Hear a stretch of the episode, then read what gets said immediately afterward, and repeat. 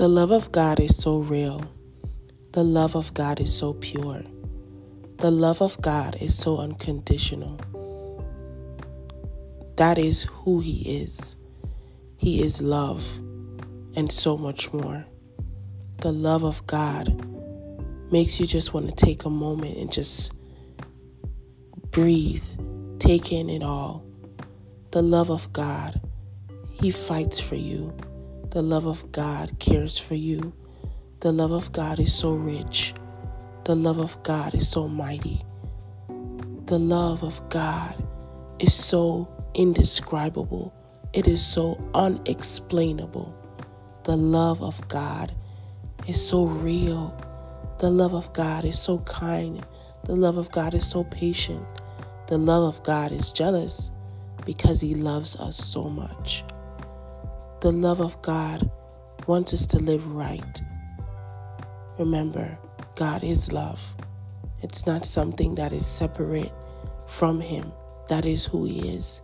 He expresses His love in different ways, in different manner, in different altitude, in different climax, but it's all the same. It never changes. It doesn't waver. He remains the same from generation to generation. The love that God has for us, He's always fighting for us, fighting that, fighting for us to be more like Him, to be in alignment with Him, to seek Him.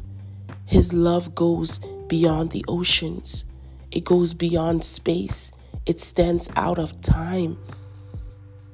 It, it, it blows our mind. The love of God. Oh, it is so rich. Oh my goodness.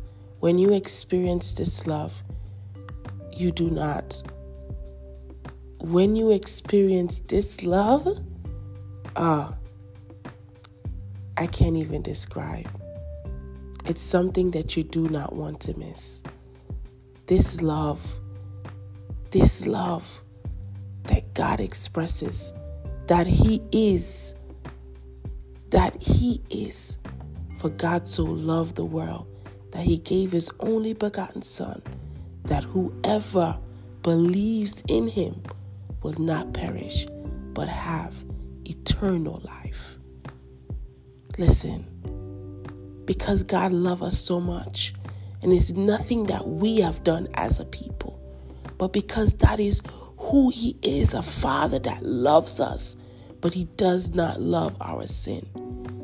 He does not love our sin. He's requiring that we turn, repent, and turn from our wicked ways. Repent, repent, for the kingdom of God is at hand. Repent repent. And there's nothing that you have to do. There's nothing, no, there's no works that has to be performed for you to receive his love, to receive the salvation of Jesus Christ. He requires for you to repent. Repent and receive the Lord Jesus Christ as your personal Lord and Savior today because salvation is free and because he wants to he wants you to reign with him in eternity we must repent. We must repent. Because the word of god says in romans 6:23 the wages of sin is death but the gift of god is eternal life.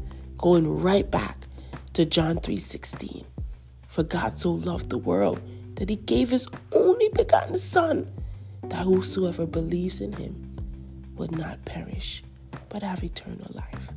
Father God, I pray for those who are listening right now, whoever they are.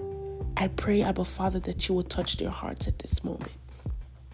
I pray that there will be a change, that there will be a transformation in the mighty name of Jesus. I pray that the shackles will be off them.